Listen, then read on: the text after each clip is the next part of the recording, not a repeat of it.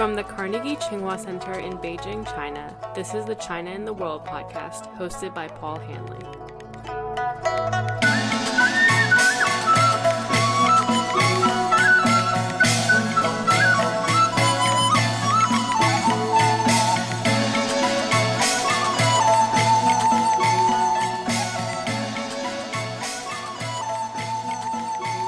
Welcome back to the China in the World podcast. My name is Paul Haenle. I'm the director of the Carnegie Tsinghua Center here in Beijing, China. I'm fortunate today for our episode to be joined by two new guests to the podcast uh, on the China in the World podcast Rudra Chaudhuri, the director of the Carnegie India Center in New Delhi, and Srinath Raghavan, senior fellow at Carnegie India. It is their first time at the Carnegie Tsinghua Center this week and they are here for our China India Carnegie Global Dialogue, following up uh, on one year after the Wuhan summit between President Xi and Prime Minister Modi. For today's discussions, we're going to focus on the China India relationship, uh, what the general state of the relationship is. Uh, what it looks, where it looks to be going in the future, how is it affected by U.S. policy, and what all that means for the region and the world. Thank you both very much, uh, Rudra and uh, Srinath, for joining us today. Thank you for having us. Good to be here. Rudra, I'd like to start, uh, if I could, with you. You're a historian by training, and uh, yesterday at our panel discussion at the Carnegie Tsinghua Center, uh, you know, you started out by just looking back at the history of the China-India relationship. Uh, and I think it was very helpful, at least for me, and I know many that were there, to help contextualize the modern relationship, where we are today, by giving a, a better understanding of the historical ties between China and India and kind of the arc of the relationship to today. And I wonder if you would just start out and share with our listeners a little bit of that. So, Paul, thank you very much. Um, so, this is really something like a cheat sheet when it comes to mm. understanding Sino Indian relations or contextualizing Sino Indian relations. Um, now, both countries, as they came into their modern form and their modern being in the late 1940s, had fairly friendly relations through the 1950s. And then, of course, both countries got into a dispute over the border, a war in 1962. Mm. But in the contemporary period, if you want to draw something of a line in to a identifiable line to define Sino-Indian relations. It really starts in the late 1980s. So 1988 to 89 is when you see a thaw in the relationship. And that's primarily jettisoned by Prime Minister Rajiv Gandhi's visit to Beijing, mm. um, which is the first visit after many years. The last visit was in 19 in the mid 1950s. Mm. Um, but between the late 1980s and roughly till 2013, there is a continuity in the relationship of sorts, and broadly taken, which is punctuated every couple of years or every few years by an agreement. And I think those agreement milestones are quite important to keep the dialogue motivated mm-hmm. and at the same time to keep an institutional connection to the relationship. Mm-hmm. So key agreements include in 1993 was the first major political agreement followed by a military conf- confidence building agreement in 1996. 2005 India and China signed something called the political parameters agreement which allowed both countries to look beyond the border, look at opportunities. And this is really when the economic and trade story kind of kicks off between China and India. 2012 and 2013 are the last two periods where there's not an agreement, but there is a kind of an exchange between both sides. Mm-hmm. Now, 2013 onwards, is a bit of a drop off. So, from yeah. 1998 to 2013, was, was the general trajectory was on an incline? Was it steep incline or just a gradual it was a gradual incline. Yeah. I mean, it's not mm-hmm. a steep incline, and this mm-hmm. is not to say that there weren't tension points. Right. Um, in this time, there were tension points. There were issues with regards to the border. Mm-hmm. There were issues with regards to both sides patrolling the border. Mm-hmm. There was something like minor standoffs, for instance. But largely, there was an institutional connection yeah. between the late 1980s and 2013, yeah. when a defense cooperation agreement was signed between the two countries. Yeah. Yeah. So, following that, actually, what we've seen is with Prime Minister Modi, for instance, in 2014 I think there was a sense on the Indian side that something different could be done. Yeah. And something different was done for the first couple of years. But for a variety of reasons, which we can perhaps get into yeah. in the podcast, mm-hmm. is something fell through the cracks in 2017. And yeah. that's when you had yourself the Doklam crisis. Yes. And I think the important question for many of us is in order to reset the relation, and that's a term the media seems to like, but mm-hmm. it's not so much of a reset, but in in order to continue this relationship, Yeah. I think it's important also to understand what gave way in 2017. Yeah. Well, Srinath, let's pick up there. Uh, Rudra mentioned the tense standoff between India and China on the Doklam Plateau. Beijing and New Delhi managed to calm the situation. Um, and then in April of 2018, last year, the two leaders, President Xi and Modi, uh, Prime Minister Modi, met in Wuhan. Uh, and a, that's a meeting that, that many characterize as a as a turning point in the relationship. But how did we how did we get to Wuhan? Uh, and and what was the significance of, of the Doklam crisis in that as well? I think one of the underappreciated uh, points about the Wuhan summit is that the idea of some kind of an informal summit between the two top leaders was actually mooted even before the Doklam crisis happened. It was actually picked up after the crisis. So, in a sense, I wouldn't necessarily see Doklam as the sole driving factor. And I think we need to look a little deeper into what were the dynamics which led up to the feeling on both sides that we actually need to have a, a summit where the top leaders can have a free, informal, wide-ranging exchange of views and so on. So, what were these issues? Uh, as, as Rudy pointed out, you know, we have a whole baggage of issues going back to in, in history to the sort of disputed boundary. Uh, you have uh, problems over sort of you know economic and trade imbalances between the two sides. Uh, there have been avenues of cooperation in other areas. But what really has changed, I think, in, in, in the more recent period, is that uh, you know both China and India have seen an uh, increase in their economic and military capacities and power. And that in turn has led them to sort of look at issues which were once perhaps not very central to their thinking as being somewhat more core interests, but at the same time to be a lot more assertive in the way that they defend what they think are their interests at stake in any given point of time. So, for instance, even if you take the uh, Doklam standoff itself, right? The Doklam standoff was different from every other standoff in the history of India China relations because it did not actually happen on the India China border. It actually happened on a ter- piece of territory which is disputed between China and Bhutan, but which has implications for India because it forms the tri junction between India, China, and Bhutan. And it also has implications for Indian security because that's a very sort of sensitive area from a military security point of view as far as India is concerned.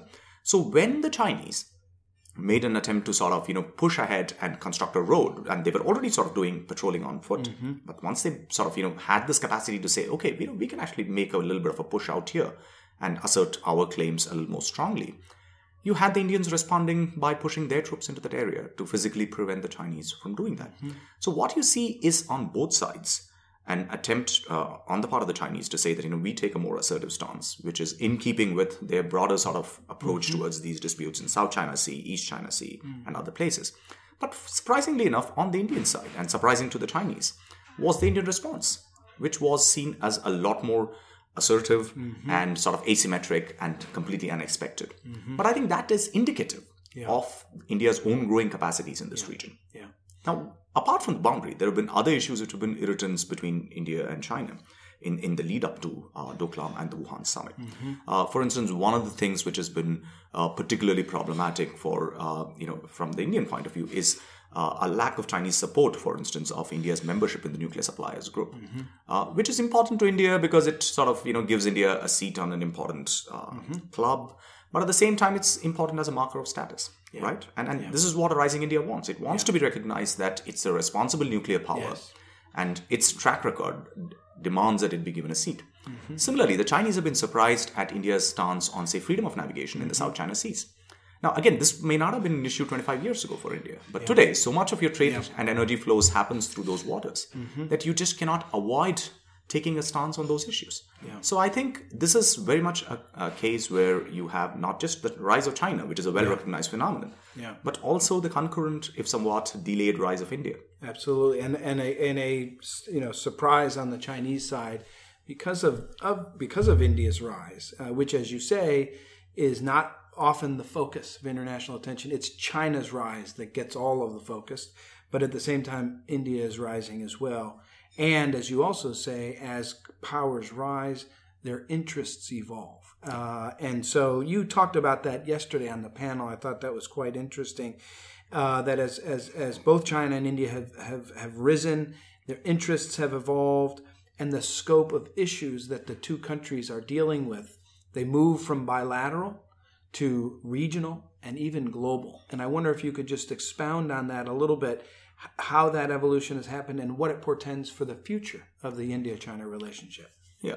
I think that kind of expansion of areas where you're coming up against each other, not just in a negative way, but even in a positive way, Sure. avenues for cooperation as much as potential for competition, uh, now rests in, in, in, in, in a sort of, you know, if you think of it as concentric circles, you know, you had your bilateral issues, the boundary, uh, etc. But uh, look at India's neighborhood, right? I mean, what is India's principal concern about China's policy in its own neighborhood is primarily that China today has uh, greater volumes of trade with practically every neighbor of India than India has, which is an uh, astonishing sort of fact given India's centrality to the South Asian subcontinent, right? And, and this is an issue that uh, Indian policymakers are concerned about, Yeah. and that in part explains, um, you know, India's sort of reaction towards the Belt and Road Initiative. Uh, you know, we have some concerns about the Pakistan angle, but we also have concerns about how China is dealing with other neighbors. You know, what are the standards and what are the parameters on which those relationships are being established? You know, are we going to find ourselves in a situation where our neighbors are suddenly sort of, you know, in, in, in deep waters and we may have to sort of step in economically or otherwise to then bail them out? I mean, so those are real mm-hmm. issues that India has to deal with because mm-hmm. we are in that neighborhood mm-hmm. and we cannot sort of extricate ourselves from the problems that might potentially come from Nepal or Sri Lanka or anyone else, right? So, so that's the kind of thing. On that issue, I think there actually is some similarity in the American and Indian perspective. Uh, in the Asia Pacific region, of where the U.S. has had a strong presence, uh, especially since the aftermath of World War II, we now have a dynamic where every country in the Asia Pacific is a larger trading partner with China than it is with the United States. And we've had a similar um, reaction uh, to the Belt and Road, concerns about the same set of standards, uh, transparency, uh, sustainability, same set of issues. So there's a there's an interesting, I think, corollary between India and the United States in this regard. Yeah, absolutely. And, and you know, the other reason why India, you know, for instance, has emphasized this whole question of environmental sustainability and so on, because you know, South Asia is politically fragmented, but ecologically it's one unit, mm-hmm. and its ecological sort of future either hangs or falls together. Mm-hmm. And we are absolutely conscious of that, and, and, mm-hmm. and and in some ways even China is part of that story, right? So so therefore you're very concerned about you know what could be potential ecological environmental consequences of these things if it's going to lead to various kinds of migratory outflows. You know where are people going to come? They're going to come to mm-hmm. India. I mean we are the you know 800 pound gorilla sitting out there. This is the largest economy. Yeah. This is the place where maximum inward migration within the subcontinent happens. Yeah. So I think these are definitely issues uh, which we are concerned about, about the medium and longer term implications of our Chinese presence in our sort of periphery, so to speak. Rudra, yesterday on our panel, uh, you talked about issues where you saw challenges between China and India, but they also represent opportunities. And I wonder if you could talk a little bit about those going forward in the relationship. So Srinath uh, touched upon the BRI and Indian concerns around the BRI. And I think, you know, on both sides, there needs to be a lot more thinking about what the BRI means, not in general, but to the Sino Indian relationship. Mm-hmm. So if you take the BRI into two parts, for instance, one part is, of course, this large one called CPEC, the China Pakistan Economic Corridor. And then I think I should just say, as I mentioned in the panel yesterday, is that CPEC for India is a complete kind of no go area. Right? There is no way in which India is going to be convinced, at least at this point of time, or any point of time really, to kind of buy into Chinese investments or China's push in what is essentially disputed territory. And these mm-hmm. arguments go back a long way. They go back to mm-hmm. the early 1960s. So these are not new arguments, and no one in China should be surprised by these arguments. Mm-hmm. Having said that, on the BRI in its sense, I think there are two key points that are important. One is a lot of Indian criticism of the BRI, I think, has been understood on the Chinese side as nationalism in a sense, and it's also been under- understood as proactively being anti Chinese. Hmm. But if you take a step back and look at what those criticisms are, in actual fact, the first set of statements made by India in 2017 after the first Belt and Road Forum, mm-hmm. in fact, mimicked a lot of lot of the language that was also in the EU statement, hmm. for instance, hmm. where India picked on exactly the issues that Srinath talked about on environment, sustainability, transparency, the importance of multilateralism, to mm-hmm. have complete openness when it comes to contracts and open bidding system, for mm-hmm. instance. Mm-hmm. So I think in terms of standards, the BRI needs to get to a place where India can start appreciating an open and free system Mm-hmm. before it even considers at some level down the line many years down the line joining the system. Mm-hmm. But underneath that there is a lot that can be done mm-hmm. right? So if we just take the bri label and the bri branding out of the picture for instance i think my own sense would be that india would welcome chinese investments inside of india. There is a dire need for infrastructural support inside of India. Um, India appreciates, I think, Chinese technology, its ability to build large infrastructure. So, there, I think, in a sense, it's not that you're knocking on an open door, but I think a door could be opened Yeah. if you do knock. But the way you position this is going to be very important. But to the Chinese, this seems to be a very important piece. The countries politically signing on uh, and and and recognizing this significant uh, Chinese initiative. Yet we heard yesterday on the panel, uh, you know, very strong argument that I hear repeated in China, even by government officials. Um, they say this Belt and Road is an initiative; it is not a strategy. And I think there they're trying to downplay any idea that this is a Chinese secret idea to expand strategic influence of China across the globe. Uh, so they say very strongly this is an initiative, not a strategy. But they also say this is about infrastructure and connectivity. It has nothing to do with politics or geopolitics. And this argument, uh, you know, on one hand, it sounds good. On the other hand, I don't get the idea that that is the case. Because if it was the case, then, of course, Rudra, your point, let's just collaborate on infrastructure, either in India or in a third country. Um, that would be fine. And then it might not matter whether India comes to the Belt and Road Forum or the U.S. comes to the Belt and Road Forum. But I suspect that it is more about politics than they're than they're insisting uh, that it is not. Uh, and I think that in this regard, if they can move away from that, I think there's plenty of opportunities. And I understand this was an issue that was brought up uh, in the Wuhan summit between the two leaders. I wanted to also get a sense from you how your reaction to President Xi's speech at the Belt and Road Forum on the areas that you mentioned of sustainability, uh, debt issues, uh, standards issues. There was some response to that, it seemed to me.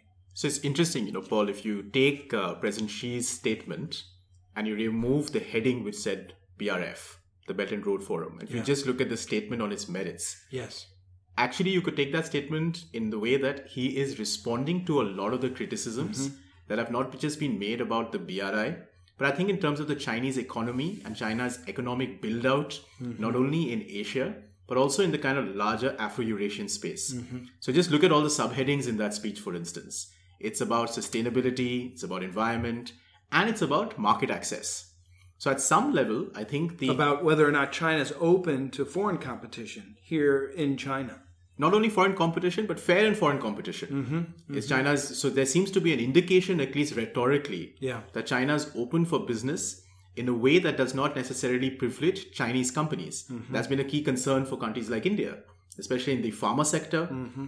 in the technology sector for instance you know carnegie india does a lot of work down in bangalore for instance on technology and a lot of our entrepreneurs startups vc that crowd will tell you it's just very hard to invest in china Yeah. and get your buck for your bank right yes. so but the fact that he's even kind of labeled this out i think is encouraging but i think we're going to have to see how this actually works out operationally Right. And I wonder why he decided, as you say, to talk about some of these uh, structural issues around China's economy, in particular, uh, market access, uh, strengthening protections on intellectual property, um, reductions in the negative list of uh, what countries can invest in in China. My own uh, suspicion is that uh, these were elements or are elements that are going to be part of the U.S. China trade deal, and that President Xi may not have wanted to announce them for the first time while he's sitting next to President Trump. Because it might look like he's caved to pressure demands from Trump. Instead, he puts it part and parcel of a Chinese initiative. Not only is it Chinese initiative, it is President Xi Jinping's personal flagship international initiative, the Belt and Road. And in this context, he can say, we're making these decisions, we're opening our markets, we're making improvements in intellectual property because it's important for the success of the Belt and Road Forum, as opposed to caving into U.S. demands. But I'm not sure. That's just my uh, sense. Well, one can only hope that, you know, a lot of international diplomacy and international history is about capitalizing on opportunities exactly like this. Yeah. So while his statement may serve as a proxy Hmm. Um, for actually Sino-US relations, Yes. but let's just hope that the proxy can be used in a way that works for everybody down the line. Absolutely. When it comes to the question of standards. Absolutely. And if you look at a lot of the Chinese rhetoric around the AIIB, for instance, back in the day, used to be around these kind of questions. It was the rhetoric that got ahead of the institution. Yes. Then the institution caught up. And then countries like India said, we can work with the AIIB. You know, and, and in that context, I often say that if President Trump and the Trump administration is successful on this trade deal, other countries in the world will benefit if China makes the decisions to move forward on the reforms of its economy that it announced in, in 2013. In addition to the Belt and Road, um, what are some of the other areas where there's challenges and opportunities? Maybe Rudra, you get your view, and also Srinath. So one of the areas, um, you know, where I think that there is a, which is a challenge, but there is plenty of opportunity, but is to come back to the fundamental issue of the border. The fact of the matter is that is the kind of central fundamental issue between the two countries and has been so from at least the mid 1950s all the way till the present day. Um, there's a new government. There will be a new government in India at the end of May. Um, I think alongside the new government, we can ride the kind of Wuhan spirit, if you like, right? So both the relations between India and China have stabilized largely following Wuhan. So if leaders from both sides can capitalize on this new drift in this hmm. positive sense to kind of at least get what is known as the SR process, which is the special representative process, back online to mm-hmm. discuss what is potentially possible on the border. And this is not going to be easy. Right. Because there are domestic equities on both sides. There are also constitutional equities on the Indian side. Hmm. To get into an agreement, I think that is the far side of that line, for instance. An agreement would require cons- parliamentary approval on the Indian side, which is very hard to imagine. Yeah. But, it, but there's a lot that can be done below that end in terms of confidence building, in terms of identification of the border in itself, mm. which has not been identified by both sides till today. So there is space for maneuver, but I think that needs to be addressed, and that is an opportunity that can be capitalized. working towards the long run, but also in the short term, making sure that you reduce this, reduce the chances of miscalculation or some sort of incident. Absolutely, and as Srinath said, as you know, the economies of India and China have boomed. Um, interests have boomed. Indian capabilities on the border will boom, um, and to make sure that in the future that you don't have misunderstanding on the border, which can then lead to standoffs. Yeah. um, is you know you want to kind of mitigate those risks as far as possible, and that can only happen Yeah. if you come back to the table, reconstitute the SR process in a meaningful way, and get that discussion going. I want to come to the U.S. factor in a second, but before we do, Srinath, I want to get a sense from you what additional uh, challenges, opportunities you see in the in the China-India bilateral relationship. Well, I think the one issue which was discussed at Wuhan and which also came up in some of the other discussions we've had over the last two days uh, is people to people contact. Uh, and I think uh, both the leaders uh, kind of agreed uh, almost upfront that.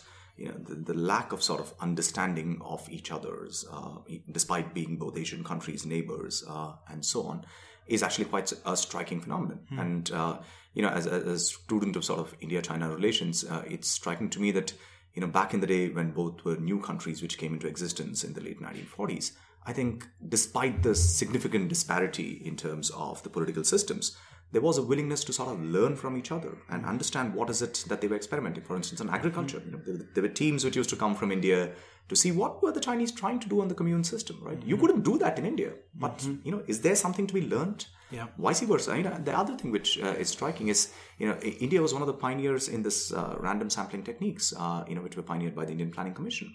So there were statistical exchanges between China and India in the early 1950s. You know, so you were trying to understand how, you know, I think I think a lot of that learning and willingness to sort of look into each other's system, acknowledge disparities, but still say, is there things? Are there things that we can learn? Yeah. I think that's gone, and I think that's one thing which is uh, definitely seems to be uh, of interest to both sides to revive.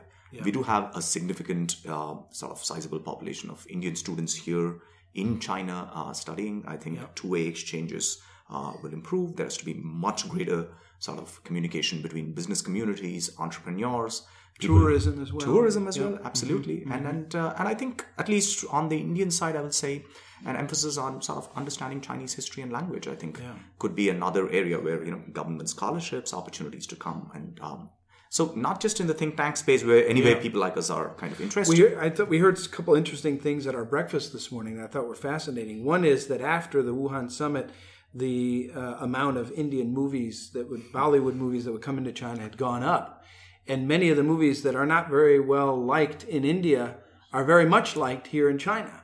I thought that was really interesting, and they've, they, there's sort of a following of those of those movies from that cultural standpoint. That's something, but also we heard from a tech entrepreneur who is an American Chinese that uh, the American understanding of China is much better than the Chinese understanding. I'm sorry, the American understanding of India is much better than the Chinese understanding of India. And because he is a an American who runs a Chinese company, he was able to really get a lot moving in India. But he said his Chinese tech counterparts just don't know India and they don't understand it and they don't have the experience. And there's really something that needs to be built there. Oh yeah, absolutely. I think um, you know both India and China in their sort of respective relations with the United States have benefited enormously from the fact that you know there are sort of communities, uh, not just of people who have gone and studied, but actually lived, yeah. acquired citizenship. You know, there's the Chinese American community, there's the Indian American community, both of which have done extraordinarily well in the United States, and that I think adds ballast to a bilateral relationship, and that's exactly the kind of medium to long term thing that I think you know both countries need to be working on. So yes, we work on harder issues like the border. We try and sort of sort out the economic um, questions. We try and see how we can cooperate with each other on the periphery, or at least not walk on mm-hmm. each other's toes. Mm-hmm. Uh, but I think this kind of uh, you know building longer term equities between people and societies is going to be very important if we want to have a stable, predictable relationship going forward. And Rudra, the Carnegie India Center, uh, in terms of its technology program, is quite strong. Is this an area that can help in this effort between China and India and sort of building this, uh, you know, these connections between entrepreneurs in China and uh, India? So I'll come to the technology part in a second, but just to follow on from what Srinath was saying, I think we as think tanks have to learn to respond to some of the larger questions that matter to not just diplomacy, but just to people to people relations. Mm-hmm. And I think as think tanks, we have to reach different audiences, for instance. Mm. Um, this morning at the breakfast that you hosted for us, Paul, the panel yesterday, people to people contacts is important and it has to happen organically. It can't come top down. Right. Eventually, you're going to need a whole bunch of Chinese students, entrepreneurs working in India and vice versa. We're going to build connections, we're going to build business interests, we're going to build organizations together. Mm. And I think as, as a think tank level, perhaps this is something that we need to be doing more at Carnegie. And perhaps the advantage over here is that we, we want the only think tank that has an effective center in Beijing, we're an effective center in Delhi, right. and that's the bridge that we can kind of build. Absolutely. On the technology part, absolutely. Is Carnegie India hosts a signature event in December every year. It's called the Global Technology Summit. And that's the terminology. It's the Global Technology Summit. Um, this year, our kind of you know going theme is the future of data. That's going to be important for Chinese entrepreneurs. It's going to be important for American venture capitalists. It's going to be important for a whole range of actors in India if we can turn the GTS or the Global Technology Summit into a platform where you get a better understanding of Chinese technologies, Chinese innovations, perhaps we can start to dispel or disabuse some of the kind of commonly held notions which is more competitive mm. in this field and look at what are the kind of net cooperative mechanisms that can be kind of built which mm-hmm. benefit Indian companies and also benefit Chinese firms. Absolutely as we as we come to the the end of our, our podcast here, I, I do want to discuss the U.S. element and the, the, the Trump's America First policies. You know, President Trump recently dubbed India the tariff king in a tweet uh, in April, um, and said that uh, it would terminate India's status as a developing country under the U.S. GATT, uh, Generalized System of Preferences (GSP) program. Um, you know, this may be indic- indic- indicative of a more contentious relationship ahead for India and the United States. Um, but there's obviously some pressure from the Trump administration. I, my, my hypothesis is that this new approach by the Trump administration has in some ways uh, contributed to the environment that allowed for the Wuhan summit. Um, you know, in that we have seen China as it the tensions between China and the United States uh, have gone up, especially over the last year with this trade war. China has worked to improve relations around the world in Southeast Asia uh, and other parts of the world, and uh, including India. And so, I wanted to get a sense from from you, and I'll start, uh, Srinath, with you. How much of a factor do you think that is? Well, the United States is an important factor in India China relations, and not just now, but has been for a while. Uh, and if I take a sort of longer historical perspective on India China relations, it's never been the case that India China relations have been purely bilateral. Uh, I mean, back in the day, for instance, the Soviet Union stance used to matter a hell of a lot for what the state of play between India and China was, and, and then the United States in, in more recent times. Uh, as far as uh, India is concerned, uh, you know, particularly as you mentioned in, in, in the run up to Wuhan, uh, the fact that uh, the Trump administration was set on a tough course of economic negotiations with the sort of tariffs being slapped onto China uh, coming on board obviously created a certain kind of a platform. And, and I think the Chinese reciprocated uh, that feeling. So, you know, the kind of formulation that you've seen uh, since uh, all of this took off is that you know, in a highly unpredictable world, uh, India-China relations should be a factor for predictability. Yeah, that's the kind of formulation both sides have used. And when you say unpredictable world, we all know what the factor of unpredictability there is. So I think that is definitely an important thing. Now, to uh, now is that does that sort of it, it creates an enabling environment for India and China to talk together. But I think if you want to be able to do serious progress on various kinds of issues, then yes, we have to see uh, a lot of bilateral things improve. But as this discussion has already brought out, you know, some of the things that say the United States wants by way of reforms in, in the Chinese sort of economic system could obviously end up benefiting countries like India as well because they align with broader international sort of communities objectives, right? Yeah, yeah. Obviously, India doesn't have the clout to be able to deal with China in, in that way at all. But, uh, but yeah, you, you, you'd stand to benefit from some of those turn of events. And and in that regard, I think the U.S. and India share a lot of common concern uh, with regard to issues related to China.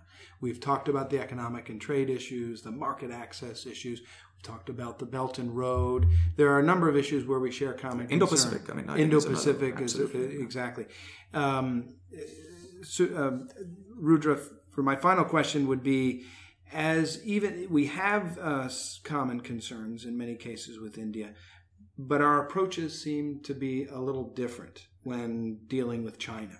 And I wonder if you could, how would you characterize the similarities and differences in the approaches that India has taken in dealing with China and that the United States, especially now under the Trump administration, is taking dealing with China?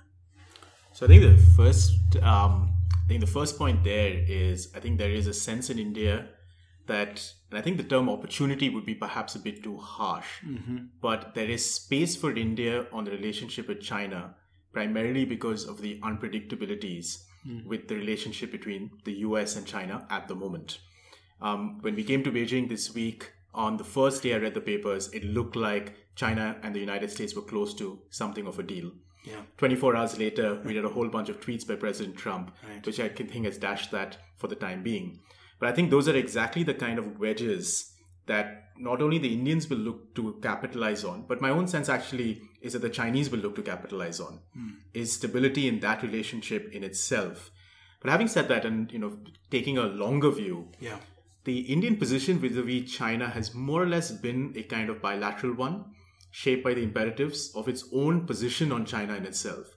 So my sense is that as much as um, many quarters would argue that India is pushed on China by country X or country Y, actually on some of the fundamental issues, I think India's position towards China is primarily driven by its own interests and its own needs.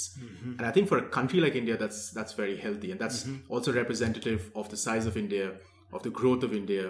Um, and I think net net, it is the two countries that are going to have to figure out bilaterally a lot of these long-standing issues and capitalize on the many opportunities that we've discussed in the podcast today.